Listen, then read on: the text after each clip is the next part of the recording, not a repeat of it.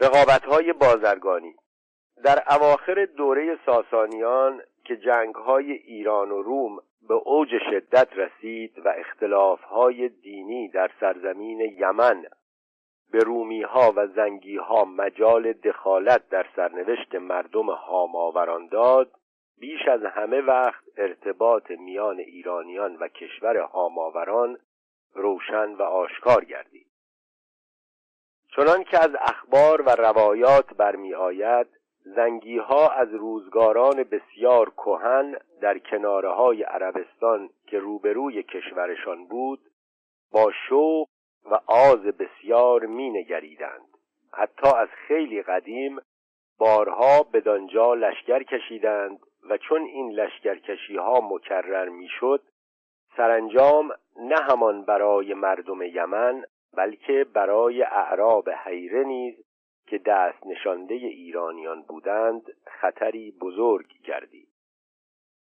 این کار مردم یمن را واداشت که از خسرو انوشیروان برای دفع شر آنها مدد بجویند. اما آنچه ایرانیان را در این کار به دخالت واداشت گذشته از موقعیت خطیر حیره که یک مسئله نظامی به شمار می رفت، موضوع رقابت بازرگانی با رومیان بود. در این اوان پادشاهان و بازرگانان هاماوران را کار به سستی و پریشانی روی نهاده بود و رومیها بر اثر رواج و انتشار آیین مسیح در مشرق نفوذ خیش را در آسیا منتشر و مستقر می کردند. بازرگانان آنها امتعه هند را از یمن به حبشه و سپس به مصر می بردند. عربان از این امر ناراضی بودند و می کوشیدند در راه تجارت حبشی ها و رومی ها موانعی ایجاد کنند. همین امر موجب شد که تازیان کلیسای زنگیان را در یمن بیالایند و آنان را بر ضد خویش تحریک کنند و داستان ابرهه و اصحاب فیل از همین جا پدید آمد. اما ایرانیان که از دیرباز در تجارت نیز مانند سیاست با رومیان رقابتی داشتند، در صدد برآمدند که بر سر راه بازرگانی آنان دشواری‌هایی پدید آورند. از این رو سپاهیانی از آنها در آن قسمت از عربستان که بر کناره خلیج فارس قرار دارد جای گرفتند. یوستین قیصر روم نزد بنی حمر کس فرستاد که ایرانیان را از نزد خویش برانند و نیز به حبشیان پیغام فرستاد که بازرگانان رومی را در این راه یاری کنند. یوستینیان نیز در روزگار امپراتوری خویش چنین کرد، اما پیمان دوستی که بسته شد طول نکشید و عرب دیگر بار به معارضه با قافله‌های روم پرداخت. در آغاز قرن ششم زنگیان حبشه بر بلاد هاماوران استیلا یافتند، زیرا این بلاد در آن روزگاران چنان که گفته شد واسطه تجارت بین هندوستان و بلاد کناره دریای مدیترانه بود و مردم هاماوران که این تجارت را در آن روزگار به دست داشتند نهانی با رومی‌ها و زنگی‌ها کشمکش می‌ورزیدند. ثروت و جلال خیره کننده‌ای که در افسانه‌ها به پادشاهان حمیری نسبت کرده اند از این بازرگانی‌ها فراهم می‌آمد. اینها ادویه و عاج و طلا و عقیق و یشب و سایر امتعه هند را با کالاهایی مانند عود و عطریات و جزان که از یمن به دست می‌آمد به شام و فلسطین و عراق و دیگر بلاد روم می‌بردند و امتعه خاص بلاد فنیقی را می آوردند. بازرگانان رومی نیز که به تجارت امتعه هند اشتغال می داشتند ناچار بودند که در این راه از آنها مدد و معاونت بجویند. مقارن این ایام چنان که از تئوفانس روایت است، مردم هاماوران بر بازرگانان رومی که آیین مسیحی داشتند و با کالای هند از یمن می‌گذشتند در افتادند و عده‌ای را از آنان هلاک کردند. امر تجارت متوقف ماند و این کار بر حبشی‌ها که نیز آیین مسیح داشتند و از این تجارت سودها می بردند گران آمد. از این رو برای گشودن راه بازرگانی سپاهی گرد آوردند و در زیر لوای حداد پادشاه خیش به هاماوران رفتند. پس از جنگی پادشاه هاماوران را که زمیانوس نام داشت کشتند و با قیصر یوستینیان پیمان تازه کردند. نوشتند که چندی بعد حبشی‌ها از یمن بازگشتند، اما چون بار دیگر راه بازرگانی بسته شد پادشاه حبشه لشگری گران به یمن فرستاد. این بار سردار حبش با یاری یک تن اسقف نصارا که همراهش بود کوشید که آیین ترسایی را در یمن رواج دهد، اما فرمانروایی او دیری نکشید، زیرا شورش مردم پادشاه زنگیان را از یمن نومید کرد و واداشت که با حمیری ها آشتی کند. بنابراین استیلای حبشه بر یمن جهات بازرگانی و اقتصادی داشته است. با این حال مسئله دین نیز در این مورد می توانسته است بهانه مناسبی باشد. اصحاب اخدود، در پانویس توضیح داده اخدود به معنای گودال و شکاف درازگونه‌ای که در زمین کنده باشند، مانند خندق.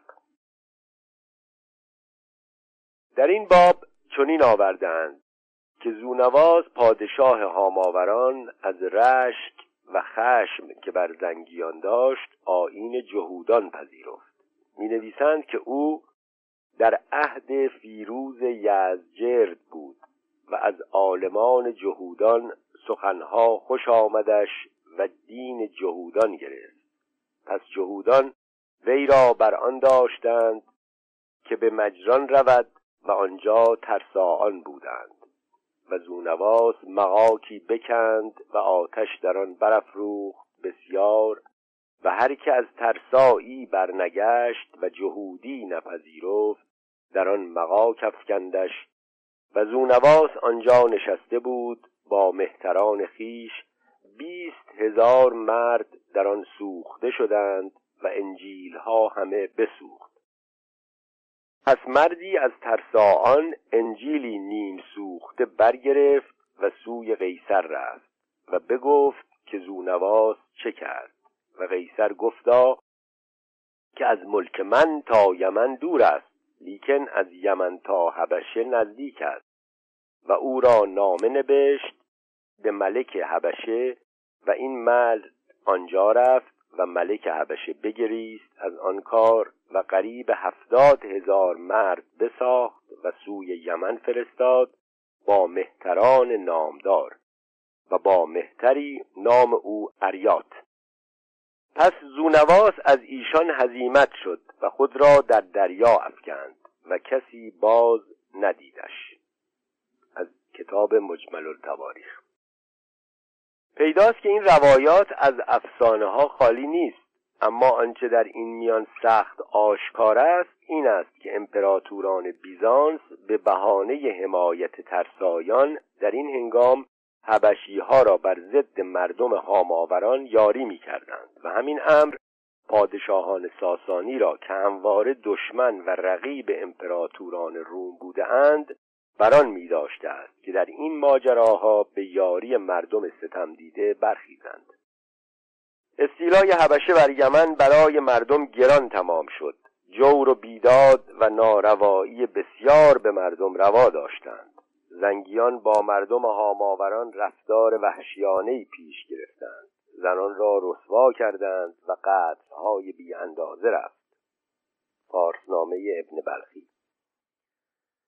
زوجدن نامی به جای ذو نواس برآمد و به مقاومت برخاست، اما کاری از پیش نبرد و ناچار خود را به دریا افکند. زنگیان بر یمن استیلا یافتند، اما چندی بعد میان آنها اختلاف افتاد. چنان که از روایات برمی آید اریات یک چند فرمان روایی کرد. آنگاه ابرهه نامی با او به ستیزه برخاست. زنگیان دو گروه شدند، گروهی به یاری ابرهه برخاستند و گروهی با اریات ماندند.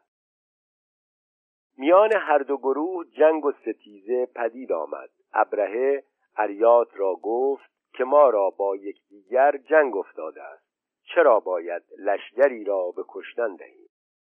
آن بهتر که به تن خویش با یکدیگر جنگ کنیم تا که پیروزی یابد. چنین کردند و عریات کشته شد. زنگیان که در یمن بودند همه بر وی گرد آمدند. چون نجاشی از این داستان آگاهی یافت، برآشفت و سوگند خورد که خاک سرزمین او را پایمال سازد و خونش را بریزد و پیشانی او را با آتش بسوزاند. ابرهه موی پیشانی بسترد و آن موها با انبانی از خاک سرزمین یمن و شیشه‌ای از خون خیش نزد نجاشی فرستاد و پیام داد که من بنده‌ای از بندگان توام و عریات نیز بنده‌ای از بندگان تو بود. در اجراع فرمان تو با یکدیگر ستیزه کردیم و اکنون فرمان تو راست. نیز پیشکشها و ارمغانهای بسیار فرستاد و نوشت که شنیدم پادشاه به مسیح سوگند خورده است که موی پیشانی من به آتش بسوزاند و خونم بریزد و خاک سرزمین مرا پایمال خویش سازد و اکنون من موی پیشانی خویش فرستادم تا ملک آن را بسوزاند و خون خویش در شیشه‌ای پیشکش کردم تا آن را به خاک ریزد و انبانی از خاک این سرزمین تقدیم داشتم تا آن را پایمال فرماید و سوگند از خویش افکنده باشد و خشم و ناخشنودی از من فرو گذارد و هم بر تختگاه خویش بماند. چون نجاشی این نامه بخواند، رای او را بپسندید و از او خشنود گشت. اصحاب فیل. از وقتی که زنگیان به سرداری عریات بر یمن دست یافتند تا آنگاه که سپاه ایران به سرداری وهرز آنها را از آنجا براندند و تباه کردند، چنان که حمزه و بعضی دیگر از مورخان روایت کردند، مدت هفتاد و دو سال گذشت. آغاز استیلای آنها بر یمن در روزگار قباد پسر فیروز پادشاه ساسانی بود. گفتند که عریات بیست سال فرمان راند و ابرهه بیست و سه سال فرمان روایی کرد. پس از ابرهه پسرش یکسوم هفده سال و پس از او پسر دیگرش مسروق دوازده سال فرمان روا بود. پانویس: آنچه مورخان مسلمان در باب ابرهه و دیگر زنگیان اصحاب فیل آورده‌اند، ظاهراً جز قصه های رایج بین عوام مأخذی نداشتند و اختلافاتی هم که در باب ترتیب تاریخی این امرا و مدت امارت آنها در بین روایات هست از همین جاست. در این باره گذشته از روایات یراکوب مورخ رومی کتیبه هایی هم هست که در تحقیق تاریخ یمن و حبشی‌ها مهم است. ادامه متن. ابرهه را نوشتند که در پراکندن آیین ترسایی می‌کوشید. گفتند که او پرستشگاهی به نام قلیس در صنما ساخت، کنیسه‌ای که در هیچ جا مثل آن نبود. پس در صدد برآمد که عرب را از حج کعبه باز دارد و قبله آنان را به سوی قلیس بگرداند و در این باب به نجاشی نامه کرد و دستوری خواست. عربان که قصد او را بدانستند برآشفتند و یکی از آنها به صنعا رفت و قلیس را بیالود. چون ابرهه آگهی یافت، به خشم رفت و آهنگ ویران کردن کعبه نبود و با فیل و سپاه راه مکه در پیش گرفت. داستان اصحاب فیل به اشارت در قرآن آمده است و این سال را در تاریخ عرب عام الفیل نام نهادند. گفتند و در این گفته جای سخن هست که پیغامبر اسلام در این سال به جهان آمد. اما ابرهه از این لشکرکشی سودی نبرد و گویند که در مکه مرد یا در بازگشت به یمن تباه شد. آیا لشکرکشی زنگیان به مکه فقط بر اثر یک رقابت دینی و برای انتقام از آلودن کنیسه بوده است؟ بعید به نظر می آید. در هر حال شاید بتوان گفت که دست یافتن زنگیان بر یمن راه بازرگانی هند به مدیترانه را که از حجاز می گذشته است فرو بسته است و اعراب حجاز که از این رهگذر زیان بسیار می دیدند با زنگیان به ستیز برخاستند و در امور آنان کارفزایی و خرابکاری ها کردند. این اصطلاح حبشه به بازرگانی روم نه همان لطمه‌ای نزده است بلکه کار بازرگانان روم را آسانتر می کرده است. اما برای بازرگانان ایرانی نیز مثل عربان زیان داشته است و مداخله ملوک حیره و پادشاهان ایران نیز در این کار بیش از هر چیز از نظر بازرگانی و اقتصادی بوده است. درباره مدت فرمانروایی زنگیان بر یمن چنان که حمزه نیز تأکید کرده است جای اختلاف هست و همه مورخان درباره آن متفق نیستند. در این مورد نکته‌ای نیز هست که باید در اینجا یاد کرد. ولادت پیغامبر را که مقارن آملفیل بوده است در حدود پانصد و هفتاد میلادی شمار کردند. لشکرکشی ایرانیان را نیز به یمن در سالهای پانصد و هفتاد تا پانصد و هفتاد و شش دانستند. اگر آن سردار حبش که فیل و لشکر به مکه برده است ابرهه باشد، برای بیست و نه سال فرمانروایی یکسوم و مسروق دیگر فرصتی باقی نمی‌ماند. بنابراین باید گفت آن که به قصد ویران کردن کعبه از یمن سپاه به حجاز برده است باید مسروق باشد و یا آن که پسران ابرهه نیز به نام پدر در ضمن قصص عربی یاد شدند. اگر نتوان این پندار را پذیرفت باید در درستی روایتی که حمزه و ابن اسیر و دیگران درباره مدت فرمانروایی زنگیان در یمن آورده‌اند و نیز درباره تعداد و توالی فرمانروایان آنها تردید کرد. ذییزن. باری زنگیان در دوره استیلای خیش بر یمن بیداد بسیار راندند. خواسته ها را به زور از خداوندان می ستاندند و زنها را به ستم از خانه ها می بردند. خانواده های بسیار بدین گونه پریشان گشت و بیداد بسیار بر مردم رفت. نوشتند که از پادشاه زادگان یمن یکی بود که ذییزن نام داشت و مردم او را بزرگ و گرامی می داشتند. ذییزن را زنی بود ریحان نام از خانواده‌ای که سالها بر یمن حکم رانده بود. ریحانه به خوبرویی و پارسایی و خردمندی در همه ملک هاماوران به نام بود. ابرهه را از آن زن آگاهی دادند. ذییزن را بخواست و زن از او به ستم جدا کرد. پس او را به زنی کرد و به خانه خیش برد. ریحانه را از ذییزن کودکی دو ساله بود، نام وی معدی کرب و لقب سیف. آن کودک را با خیشتن به خانه ابرهه برد. از ابرهه نیز دو پسر نام آنها یکسوم و مسروق آورد. ابرهه سیف را نیز چون پسران خیش می داشت و سیف گمان برده بود که مگر ابرهه پدر اوست. با برادران یکسوم و مسروق برآمد و بالا گرفت و همچنان از راز گذشته بیخبر بود. اما ذییزن که زن و فرزند را از دست داده بود از شرم و رسوایی در یمن نتوانست ماند. راه روم پیش گرفت و داوری نزد قیصر برد. از بیداد زنگیان بنالید و برای راندن آنها از او به مال و مرد مدد خواست و پذیرفت که اگر به یاری قیصر یمن را از دست زنگیان باز ستاند آنجا چون کاردار و دست نشانده روم باشد و باج و ساو به قیصر فرستد. قیصر که خود زنگیان را برانگیخته بود و یاری کرده بود سخن او ننیوشید.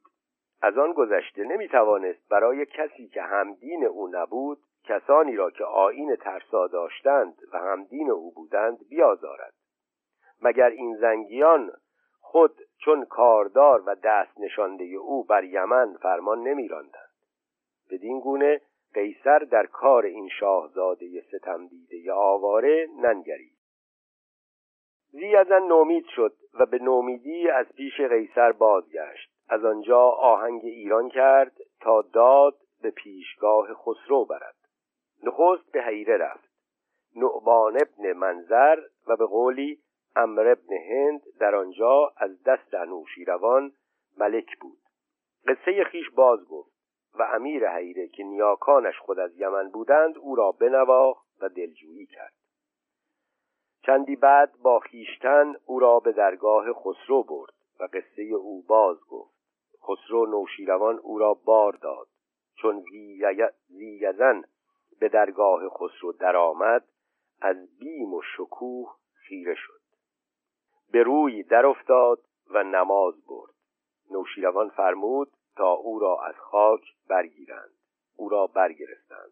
شاهنشاه بنواختش و گرم بپرسیدش. ذی‌یزن زبان بگشود و از بیدادی‌ها و ناروایی‌های زنگیان بنالید. گفت و شنود او را با نوشیروان در تاریخ‌ها آوردند. نوشتند که این ذی‌یزن چون نزد خسرو راه یافت به هر دو زانو در آمد و بر ملک ثنا گفت و از عدل و داد او اندر جهان یاد کرد و پس گفت ای ملک من فلان ابن فلانم، ما مردمانی بودیم، ملک یمن اندر خاندان ما بود و حبش بیامدند و آن پادشاهی از ما ببردند و خواسته های ما بگرفتند و ما را ذلیل کردند و بر رعیت ستم کردند بسیار و ما را بر آن خواری پنجاه سال شد که صبر همی کنیم و به در ما رعیت ما صبر همی کنند تا کار ما آنجا رسید که دیگر صبر نماند و چیزها رسید به ما در خون و خواسته و حرمت که اندر مجالس ملک شرم دارم گفتن و به زبان گردانیدن. و اگر ملک به حقیقت بدانستی که با ما چه رسیده است، از عدل و فضل آمدی که ما را فریاد رسیدی و از دست این بی‌ادبان برهانیدی. هرچند ما به در او نیامدمانی و از وی در نخواستیمی و امروز من به امید به در ملک آمدم به زنهار و از وی فریاد خواهم و اگر ملک به بزرگی امید مرا راست کرد و مرا فریاد رسید، سپاهی که با من بفرستد تا من آن دشمن را از پادشاهی خود برانم و آن رعیت را از ایشان برهانم، مملکت ملک با یمن پیوسته گردد و ملک او تا حد مغرب برسد و آن خلق را از بندگی بخرد و به عدل خویش آزاد کند و باز جای آورد و مرا و همه آل حمیر را از جمله بندگان خویش کند. انوشیروان را سخن وی خوش آمد و بر او دلش سوخت و آب در چشم آورد و ذی‌یزن پیر بود و ریشش سپید. انوشیروان گفت ای پیر نیکو سخن گفتی و دل مرا سوزان کردی و چشم مرا پرآب کردی و دانم تو ستم رسیده‌ای و این از درد گفتی، ولکن این زمین تو از پادشاهی من سخت دور است و به میان بادیه حجاز است و از دیگر سوی دریاست و سپاه به بادیه فرستادن مرا اندرین تأمل باید کردن و با این پادشاهی من و خواسته من پیش توست. اندر این جای بباش و دل از پادشاهی بردار و هر چیز ما راست از ملک و نعمت با ما همباز باش. و بفرمود او را فرو دارند جایی نیکو و دو هزار درم دهندش. چون درم بدو دادند و از در ملک بیرون شد، آن درمها همی ریخت و مردمان همی چیدند تا به خانه رسید. هیچ درم نمانده بود و با نوشیروان از آن خبر برداشتند. دیگر روز چون مردم را بار داد، او را نیز بار داد و گفت با عطای ملوکان چنان نکنند که تو دی با درم ما کردی.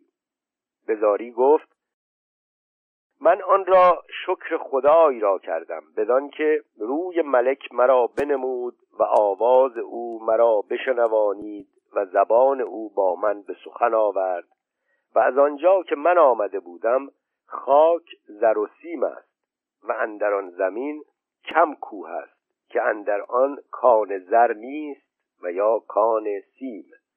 انوشیروان او را گفت بازگرد و شکیبایی کن تا اندر حاجت تو بنگرم.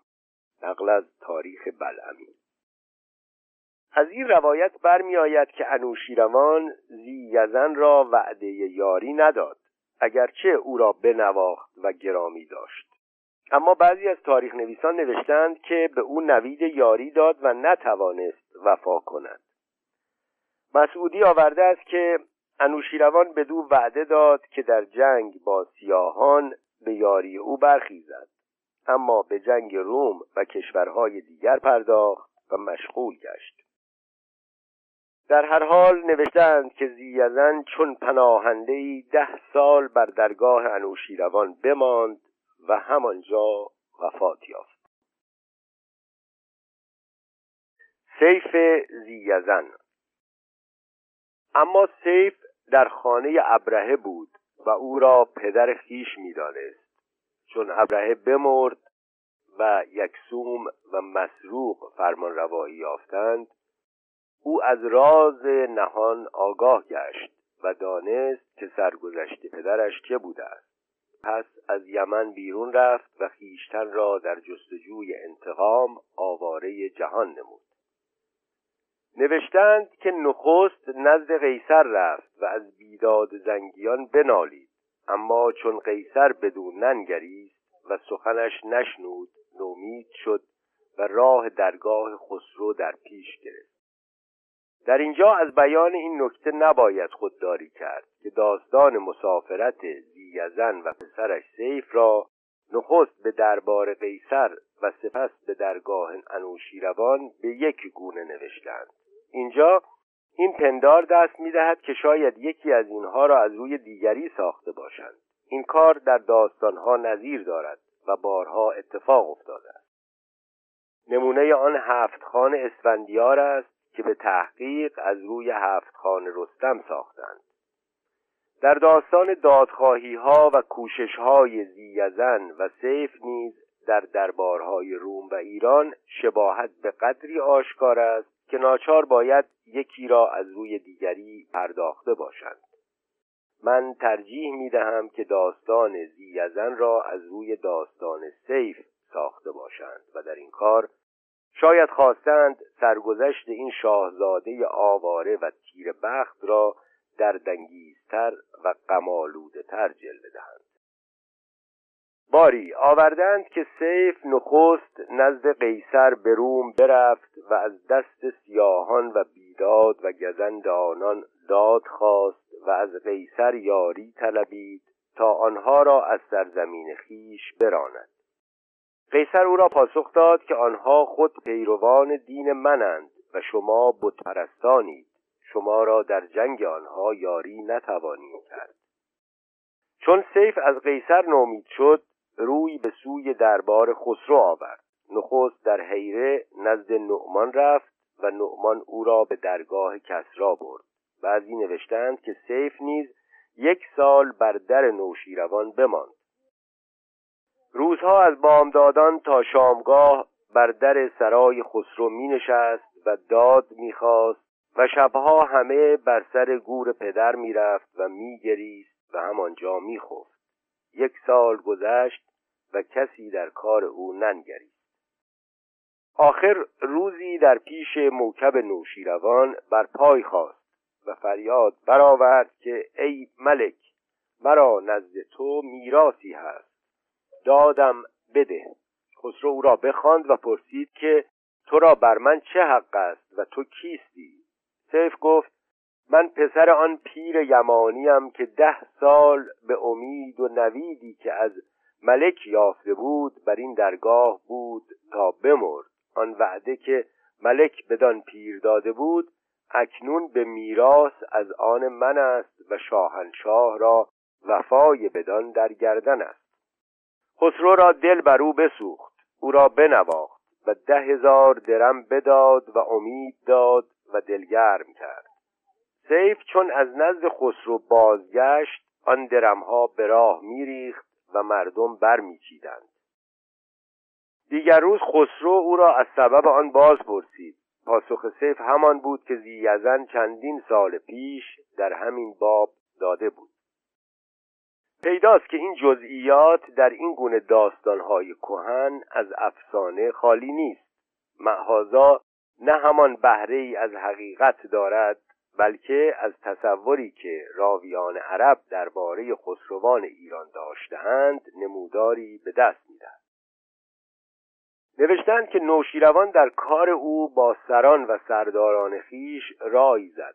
گفتند در زندان ملک مرگارزانیان بسیارند، ایشان را باید فرستاد، اگر کشته شوند باک نیست و اگر پیروز گردند ملک را کشوری تازه به چنگ آمده باشد.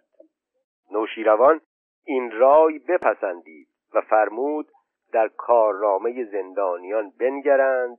هشتصد تن مرگرزانیان در آن میان بودند که بر ایشان کشتن واجب آمده بود. برخی از تاریخ نویسان آوردند که همه این هشتصد تن از فرزندان ساسانیان و نژاد دیگر پادشاهان بودند. این دعوی شگفت و گزاف به نظر می آید. شاید بازماندگان اینان که خود را آزاد نژادان یا ابناء احرار می خواندند این داستان را ساخته باشند تا نژاد و تبار خیش را به شاهان برسانند و از ننگ انتصاب به زندانیان و مرگرزانیان خیش را برکنار دارند. باری این زندانیان هشتصد تن بیش نبودند. ایشان را از زندان بیرون آورده تا با سیف ذییزن به یمن فرستند. سیف گفت شاهنشاها بدین قدر مردم با زنگیان چه توان کرد؟ انوشیروان گفت بسیار هیزم را اندک مایه آتش بسنده باشد. بفرمود تا هشت پاره کشتی راست کردند و این مردم را با سلاح و ذخیره در نشاند. وهرز دیلمی سردار و سپهسالار دلاوران ایران وهرز سپهبد دیلم بود. نام این شخص را به اختلاف یاد کردند.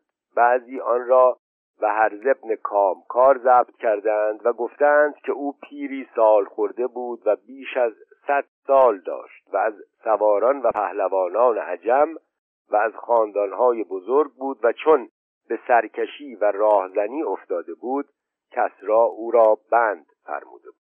برخی او را خرزاد ابن نرسی نواده جاماس برادر قباد فیروز دانستند و گفتند که انوشیروان وقتی او را به یاری سیف ذییزن به یمن می‌فرستاد مرتبه وهرزی به دو عطا کرد و بنابراین وهرز نام او نیست، نام پایگاهی است که نوشیروان به دو داد. بعضی نیز نام وی را وهرز ابن به آفرید ابن ساسان ابن بهمن نوشتند و گفتند که پل نهروان را در عراق این وهرز ابن به آفرید کرده است. آنچه از همه این روایات برمیآید آن است که این سردار گویا از خاندان ساسانیان بوده است و در سپاه انوشیروان پایگاه ارجمندی داشته است. بلعمی گوید که مردی بود اندر جمله آن سپاه وی پیری هشتاد ساله، نام او را او هراز خواندندی و به همه عجم ایدر از او تیراندازتر نبود و انوشیروان او را به هزار مرد داشتی به جوانی و هر کجا او را بفرستادی گفتی هزار مرد سوار را فرستادم و او پیر و ضعیف شده بود و از کار مانده و ابروان بر چشم افتاده. او را بخواند و بر آن لشکر سالار کرد. وهرز با یاران خیش و سیف ذییزن از راه دریا آهنگ هاماوران کرد. در دریا دو کشتی با دویست مرد از این جنگجویان غرقه شدند. شش کشتی به عدن رسید و جنگجویان از دریا برآمدند. پادشاه زنگیان از آمدن آنها آگاهی یافت. چون اندکی آنان بدانست شگفت کرد و آنان را به چیزی نداشت. از آن سوی کسان سیف و بسیاری از مردم هاماوران نیز که در مدت چندین سال بیدادها و شکنجه‌ها از دست زنگیان دیده بودند به اردوی جنگجویان پیوستند. شماره این گروه را پنجاه هزار تن نوشتند.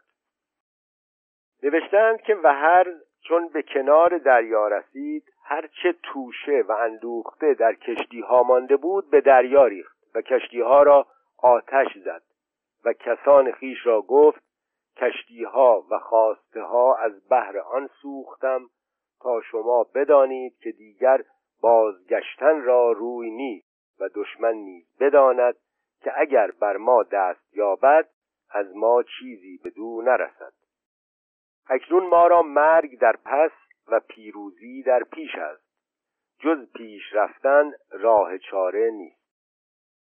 جنگجویان همه زبان دادند و سوگند خوردند که تا جان دارند بکوشند. جنگ خونینی رخ داد که تبری و بلعمی جزئیات آن را به تفصیل نوشتند. در این جنگ پیکان وهرز پادشاه زنگیان را از پای درافکند. ایرانیان زنگیان را به تیرباران گرفتند و بسیاری از آنان تباه شدند. ستمدیدگان هاماوران نیز که کینه دیرینه از زنگیان در دل داشتند برآوردند و هر که را از آنان می‌یافتند می‌کشتند. بدین گونه سیف ذییزن و مردم هاماوران کین خویش را از دشمنان بستاندند و پس از چندین سال آنان را از خاک خویش براندند. کشته شدن سیف ذییزن. سیف ذییزن فرمانروایی یافت. سپهبد وهرز را از سوی انوشیروان دستوری رسید که بازگردد و ملک به سیف بسپارد. چنان کرد و ایرانیان را در یمن بماند. اما نوشیروان با پادشاه یمن پیمانها بست و شرطها کرد، از جمله آنکه آزادگان ایران را در یمن زن گرفتن روا باشد، لیکن یمانیان را نباید که از ایرانیان دختر بزنی کنند. شاید از این شرط فزونی شمار ایرانیان را خواست تا ایرانیان از راه پیوند افزونتر گردند و فرهنگ و تمدن ایران در آن خطه بیشتر پراکنده گردد. از این پس یمن زیر فرمان ایرانیان درآمد و فرمانروایی ایرانیان در آن سرزمین آغاز گشت. سیف نیز هر وقتی خواسته و خراج به درگاه نوشیروان می‌فرستاد و با ارمغان‌ها و پیشکش‌ها بندگی و فرمانبرداری خیش را فرا می‌نمود. جز این نیز چاره نداشت، زیرا از وقتی که زنگیان از یمن برافتاده بودند ایرانیان در همه کارهای سیاسی و نظامی دست اندر کار بودند و سیف خود در دست آنان چون افزاری بود. عده‌ای از حبشیان که چون نوبتیان و نگهبانان بر درگاه سیف خدمت می‌کردند ناگهان بر او در افتادند و او را تباه کردند. می‌نویسند که چون سیف ذییزن به ملک بنشست از حبشه کس به یمن اندر نهشت مگر پیران ضعیف و کودکان خرد که سلیح بر نتوانستندی داشتن و زنان، وگرنه دیگران را همه به شمشیر بگذاشت و سالی برآمد. رسولی فرستاد در سرای نوشیروان با خواسته بسیار و از جوانان حبشه که بر او بودندی چون سیف برنشستی پیش او حربه بردندی و خدمت او کردندی و ایشان را نیکو همی داشت تا ایمن شد بر ایشان. روزی برنشسته بود با سپاه و این حبشیان پیش او اندر همی دویدند. او تنها از پس ایشان اسب بدوانید و پیادگان از او باز ماندند. این حبشیان با اسب همی دویدند. چون سپاه از وی دور شد، گرد وی اندر آمدند و او را به میان اندر گرفتند و بکشتند. آن سپاه بپراکندند و حبشیان از هر جا سر بر کردند و از همیران و اهل بیت مملکت و خیشان سیف خلقی بکشتند بسیار. روزگاری برآمد کس به ملک ننشست و کس را اطاعت نداشتند.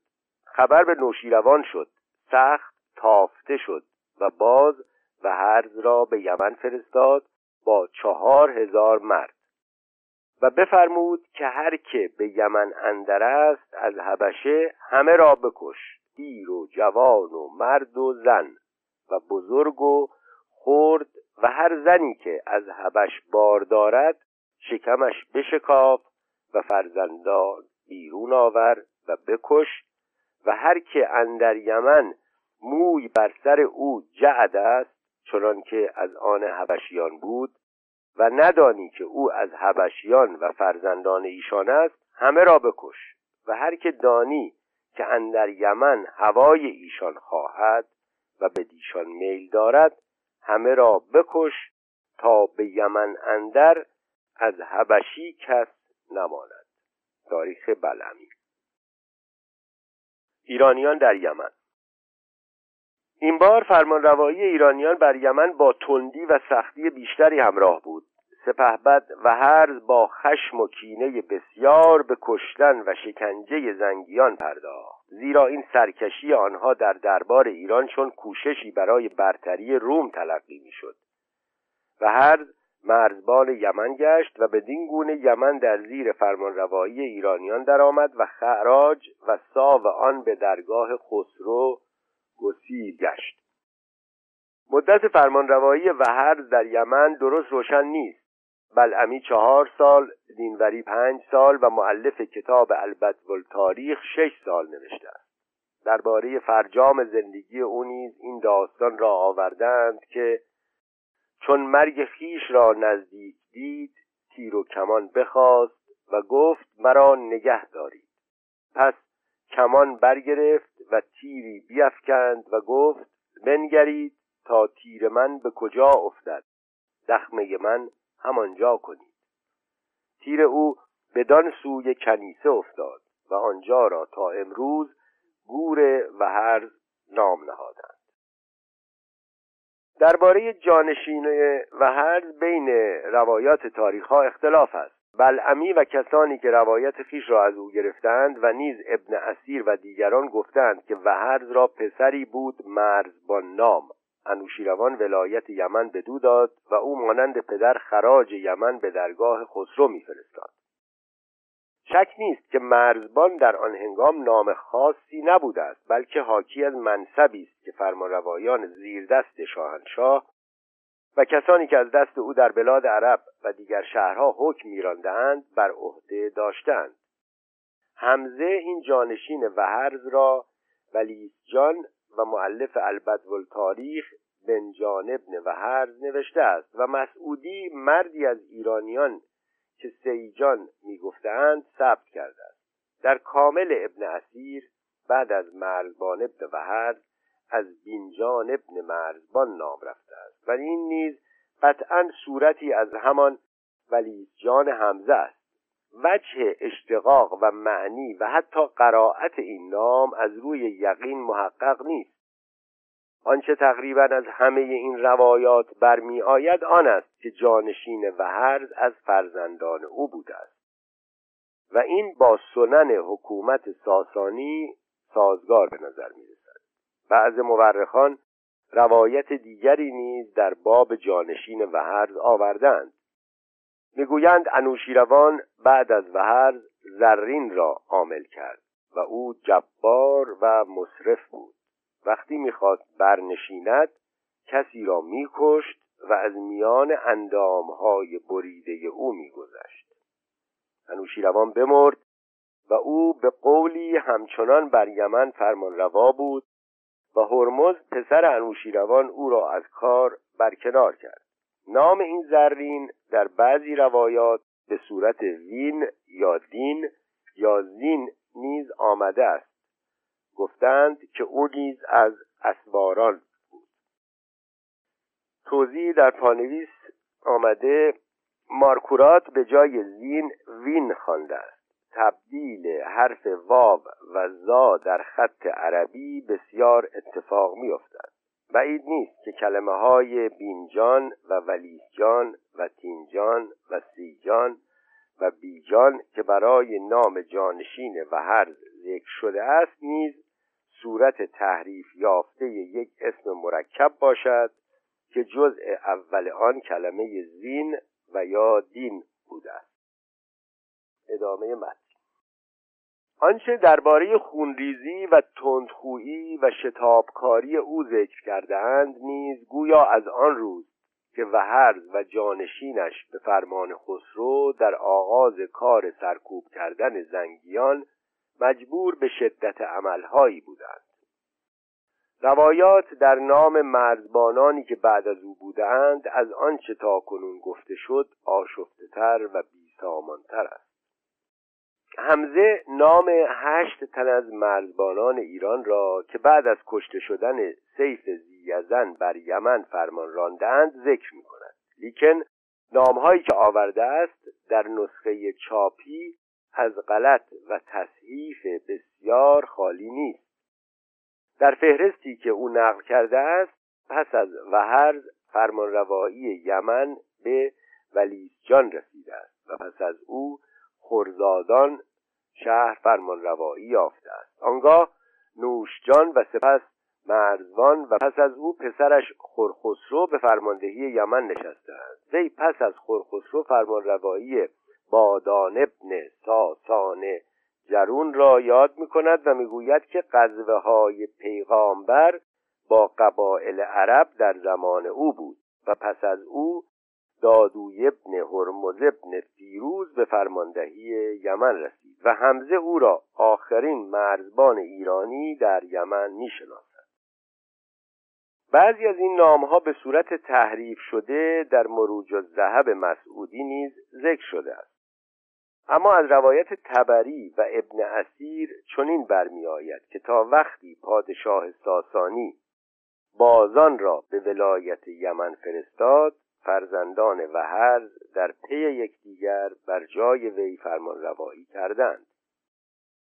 می‌نویسند که چون وهرز درگذشت خسرو پسرش مرزبان ابن وهرز را فرمان ولایت یمن داد و چون او بمرد پسر او را که وینجان نام داشت به فرماندهی آن ولایت نشاند. پس از او پسری را از آن او نامش خرخسرو به مرزبانی یمن گماشت. پس چند سالی ببود هرمز بدین خرخسرو خشم گرفت و کس فرستاد تا به بند کرد و از یمن بیاوردش. هرمز خواست که او را بکشد. مردی از مهتران پارس که به دست او جامعی بود از آن انوشیروان که وقتی او را به خلعت داده بود بیاورد و بر سر خرخسرو برافکند. هرمز حرمت آن جامعه انوشیروان را او را نکشت و او را به زندان فرستاد و مردی بفرستاد به یمن، نام او بازان ملک یمن بود. آنگاه که پیغمبر ما بیرون آمد به مکه، بازان تا عهد او بزیست و با مردمان یمن مسلمان شد. تاریخ بلعمی.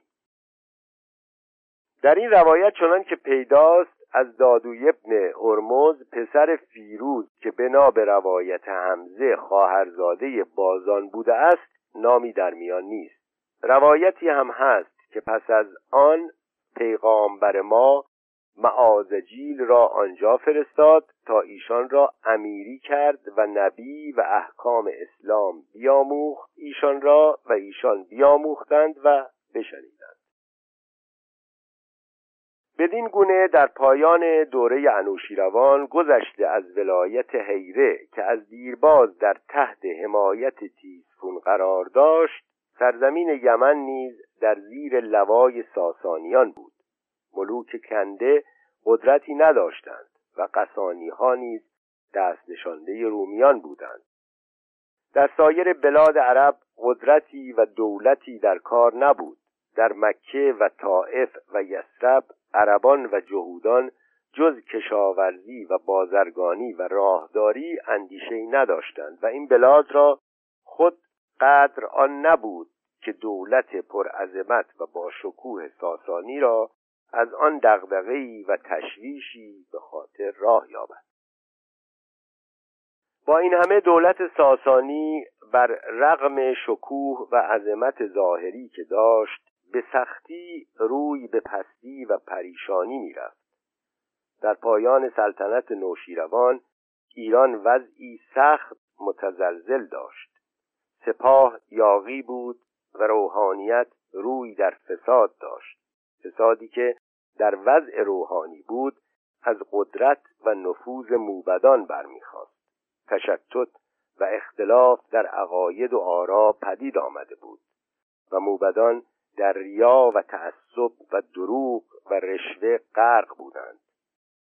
مزدک و پیش از او مانی برای آنکه تحولی در اوضاع روحانی و دینی پدید آورند خود کوششی کردند، اما نتیجه‌ای نگرفتند. کار مزدک با مقاومت روحانیان و مخالفت سپاهیان مواجه شد و موجب فتنه و تباهی گشت. رای و تدبیر نوشیروان که با خشونتی بی اندازه توأم بود این فتنه را به ظاهر فرو نشاند، اما عدالتی که در افسانه ها به او نسبت داده اند نتوانست ریشه ظلم و فساد را یکسر از بن برآورد. از این رو با مرگ او باز روحانیان و سپاهیان سر به فتنه انگیزی برآوردند. سلطنت کوتاه هرمز با مخالفت روحانیان و سپاهیان به سر آمد و پرویز نیز با آنکه در جنگ‌ها کامیابی‌هایی داشت از اشتغال به اشرت و هوس فرصت آن را نیافت که نظمی و نسقی به کارهای پریشان بدهد. جنگ‌های بیهوده او نیز با آن همه تجملی که جمع آورده بود جز آنکه خزانه مملکت را تهی کند نتیجه‌ای نداد. فتنه‌ای که دست شیرویه را به خون پدر آلوده ساخت از نیرنگ سپاهیان و روحانیان بود و از آن پس این دو طبقه چنان سلطنت را بازیچه خویش کردند که دیگر از آن جز نامی باقی نمانده بود. سرداران سپاه مانند شهربراز و پیروز و فرخ هرمز همان راهی را که پیش از آنها بهرام چوبین رفته بود پیش گرفتند و هر یک روزی چند تخت و تاج را غصب کردند. اردشیر خردسال پسر شیرویه و بوراندخت و آذرمیدخت نیز قدرت آن را نداشتند که با نفوذ و مطامع سرداران برآیند. چند تن دیگر نیز که بر این تخت لرزان بی ثبات برآمدند یا کشته شدند یا از سلطنت خلع شدند. یزگرد آخرین بازمانده تاجداری بود که از تخمه ساسانیان مانده بود، اما او نیز کاری از پیش نبرد و گرفتار سرنوشت شوم بدفرجامی شد که دولت و ملک ساسانیان را یکسره از میان برد. بدین گونه سپاهیان یاغی و روحانیان فاسد را پروای مملکتداری نبود و جز سودجویی و کامرانی خویش اندیشه‌ای دیگر نداشتند. پیشوران و کشاورزان نیز که بار سنگین مخارج آنان را بر دوش داشتند در حفظ این اوضاع سودی گمان نمی بردند. بنابراین مملکت بر لب بحر فنا رسیده بود و یک ضربت کافی بود که آن را به کام طوفان حوادث بیفکند. این ضربتی بود که عرب وارد آورد و مدت دو قرن دراز کشوری آباد و آراسته را عرصه دردناکترین طوفان حوادث